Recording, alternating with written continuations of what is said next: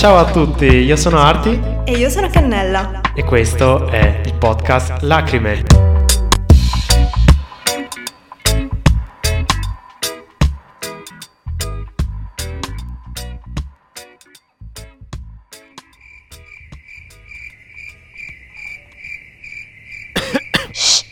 Ma non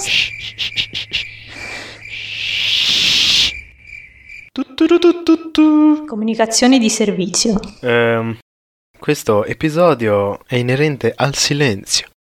Poiché noi siamo simpatici, staremo zitti per quaranta minuti. Poi li editerai te, diventeranno venti minuti di silenzio. Sarà un lavoro molto duro. Benvenuti in questo nuovo episodio di Lacrime Podcast. Io sono Arti, lei è Cannella, non c'è più la intro, quindi probabilmente la taglierà, ma io senza sta roba qui non riesco ad organizzarmi. E benvenuti anche da parte mia, ragazzi. Eh, sono contenta che siete qui con noi anche questa volta. E come appunto avete ormai inteso, oggi parliamo di... Esattamente. Quindi, WikiOracolo, prego. WikiOraculus, il silenzio, dal latino silere, silere, silere. Silere. Davvero? Cioè, lo sei tu che hai fatto latino o perché mi stai... C'è l'accento sulla E. Mi sa che devo cambiare font. È un accento lungo. Eh, infatti è un accento... Cioè, va bene. Eh, tacere, non far rumore. O si dice tacere? Tacere. La E è lunga. È la relativa o assoluta mancanza di suono o rumore. Un concetto articolato che assume molteplici significati nella nostra cultura. Per esempio... Il silenzio è pratica di rispetto per la commemorazione di un defunto. Infatti si fa cos'è un minuto di silenzio? Sì. Scientificamente un ambiente con pressione acustica inferiore a venti decibel viene solitariamente considerato silenzioso. Il silenzio è dunque strettamente legato alla nostra percezione. Si può dire che il silenzio assoluto quindi non esista, semplicemente perché non siamo in grado di udire tutte le frequenze esistenti. Inoltre, qualunque luogo sulla Terra, anche apparentemente più silenzioso, non sarà mai del tutto privo di rumore. Non puoi sentirli se sei sordo. Azz! Effettivamente un non udente non può neanche sentire il nostro podcast, ora che ci penso. No, non ci avevamo pensato. C'è un barlume di speranza. Quando noi mettiamo comunque il video su YouTube... Abbiamo i sottotitoli generati? Esatto. Sì, ok, certo le parole non sono sempre quelle corrette. Tu diventi arte, non arti, per dire. Davvero? Una volta ho riascoltato per curiosità un nostro podcast con i sottotitoli sottotitoli e mi sono fatta delle grasse risate. Per valutare meglio il concetto di silenzio e la sua importanza nella nostra vita, basti pensare che ogni linguaggio più o meno evoluto deve presentare intervalli di silenzio appropriati. Infatti, affinché un messaggio sia comprensibile, occorre che, oltre alle parti fonetiche, siano chiare anche durata, intensità e posizione dei silenzi fra le parole. E questo è il senso della punteggiatura, delle pause nelle notazioni musicali, del ritmo di una percussione. La corretta percezione ed interpretazione dell'alternanza tra silenzio e rumore influisce su alcune funzioni fondamentali come orientamento, equilibrio e coordinazione nei movimenti. Sono stati effettuati alcuni esperimenti in una camera... Anecoica. Anecoica. Oppure anecoica, oppure anecoica. Vabbè, ok. Ovvero un ambiente acustico talmente insonorizzato dove non può penetrare alcun rumore dall'esterno. I rumori al suo interno non si propagano correttamente, quindi il riverbero è praticamente nullo. La massima permanenza sopportabile in un ambiente come questo è di quarantacinque minuti, durante i quali vi sono comunque alterazioni dell'equilibrio sia fisiologico sia psicologico. L'Organizzazione Mondiale per la Salute ha riscontrato che molti disturbi derivano dalla troppa esposizione ad ambienti rumorosi. Il silenzio invece influisce positivamente sulla creatività, sulla concentrazione, sullo stress e sulle emozioni. Uno studio condotto dalla Duke University ha riscontrato che due ore di silenzio al giorno possono favorire lo sviluppo di nuove cellule cerebrali. Vorrei sapere perché io sono sempre a silenzio, ma questo non succede. Io cellule cerebrali le perdo e basta, ma comunque evidentemente su di me non funziona. Sì, io sono l'eccezione che conferma la regola. Maledizione. Ovviamente il silenzio ha anche un valore etico, filosofico, profondo, astratto nella nostra vita. Non parliamo di silenzio comunque soltanto come assenza di rumore fine a se stessa, però diamo anche un'utilità e un valore più alto. Sì, il valore del silenzio. Il silenzio è un fattore ormai quasi assente nella nostra società e ciò lo rende ancora più prezioso di quanto già non sia. La comunicazione verbale è infatti il modo ormai più usato per comunicare, che però toglie lo spazio ad altre maniere di esprimersi. Il silenzio infatti è la forma più primordiale di linguaggio, basti pensare agli animali o ai neonati, i quali si interfacciano per la prima volta col mondo solo attraverso l'esperienza motoria e sensoriale. E beh, effettivamente ha senso sta roba. Sì, diciamo mi è piaciuto uh, constatare questa cosa qui, perché non ci avevo mai pensato che comunque il silenzio fosse, come dice appunto qua, la forma più primordiale di linguaggio. È una frase bellissima. Praticamente il silenzio nella sua semplicità è qualcosa di ancestrale, qualcosa che appartiene in realtà a tutti. Eppure il silenzio permette di esprimere molto più di mille parole. Pensiamo al linguaggio dello sguardo, al linguaggio del tatto o alle espressioni del viso. Inoltre, secondo Cicerone, Quintiliano e Seneca, un bravo oratore non solo deve saper parlare persuasivamente, ma anche tacere efficacemente. Il silenzio è un messaggio e la scelta di non dire è un atto linguistico. Dal punto di vista fisiologico, no, filosofico. Fisiologico. Ah, abbiate pazienza. Dal punto di vista filosofico, il silenzio ci mette in maggiore contatto con noi stessi e ci predispone all'ascolto del mondo e degli altri. L'essere umano, dominato dalla chiacchiera e dal rumore, smarrisce il gusto della riflessione personale, della contemplazione silente e della meditazione e della preghiera.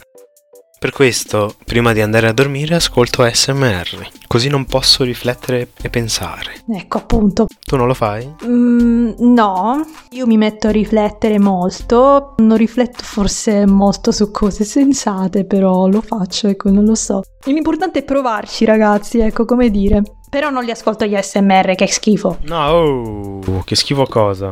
No, faremo un intero episodio in A S M R. Ragazzi, stasera parleremo di seppie. Eh, che fastidio. No, non è vero. Mm-hmm. Cioè, dipende da persona a persona. Io tendo a avere overthinking, quindi pensare troppo. Esatto, pure io. E penso anche a cose stupide, tipo che non, poi non finisco per non dormire più, perché cosa c'è dopo la morte, ragazzi? Siamo davvero gli unici a essere al mondo? Cosa succede quando ci estingueremo tutti? Dove finiscono le scorregge quando te le trattieni? Come può avvenire tutto ciò? Quindi io a un certo punto mi ci metto e faccio basta, devo distrarmi in qualche modo. Il silenzio è un bisogno umano che necessita di essere soddisfatto, ma che per realizzarsi richiede la volontà di assentarsi temporaneamente ed il coraggio di prendere contatto solo con se stessi. La condizione essenziale per il silenzio meditativo è la solitudine, da non confondersi con l'isolamento. La solitudine, specialmente oggigiorno, appare come un disagio da evitare e non come l'opportunità per ritrovare se stessi. Ma è proprio nella solitudine e nel silenzio che sono custoditi i più preziosi valori umani. Chiaramente il silenzio non ha sempre tutta questa connotazione, come dire, felice, positiva, profonda. Come no, a me piace un sacco il silenzio. Ci sono degli aspetti negativi legati al silenzio, in particolare però alla mancanza di dialogo. Aspetti negativi del silenzio. Non risulta sempre facile capire quando parlare e quando tacere. Le parole hanno un peso, ma a volte il silenzio può pesare di più. Infatti il silenzio, inteso come mancanza di dialogo, denota indifferenza, paura e alle volte anche viltà. Per esempio l'omertà di fronte a delle ingiustizie oppure l'omissione di eventi importanti o anche gravi costituisce uno dei lati oscuri e disfunzionali del silenzio. Io per esempio sono omertoso. Si può dire?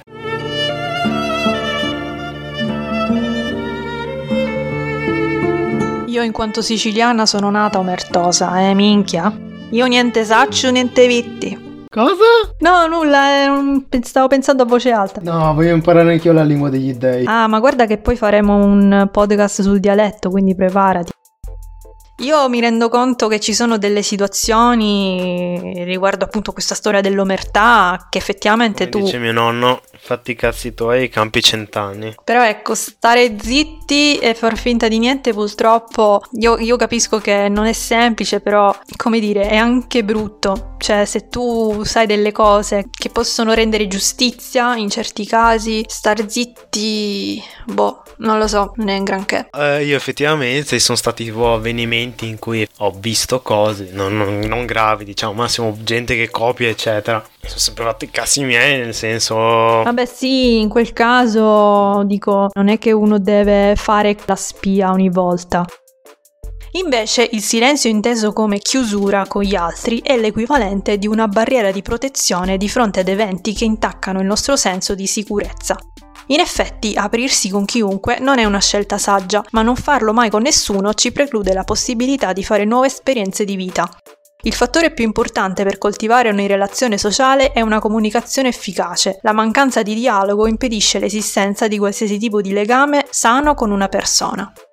Ho voluto effettivamente aggiungere questi due aspetti negativi del silenzio perché almeno quest'ultimo l'ho potuto constatare su me stessa e anche su persone con cui ho avuto a che fare.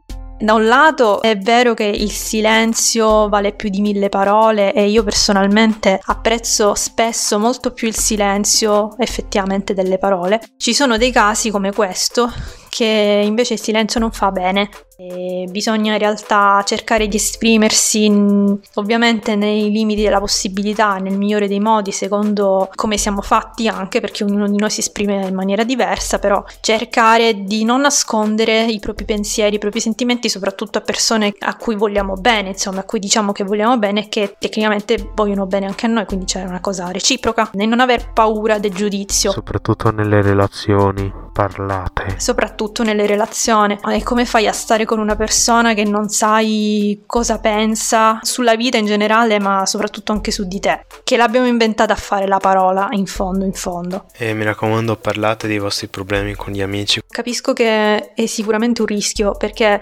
soprattutto crescendo, visto che le relazioni interpersonali cambiano, cambiano anche a volte rapidamente. Mi rendo conto che non è facile fidarsi di, di tutti, anzi forse forse non bisogna fidarsi al cento per cento di nessuno.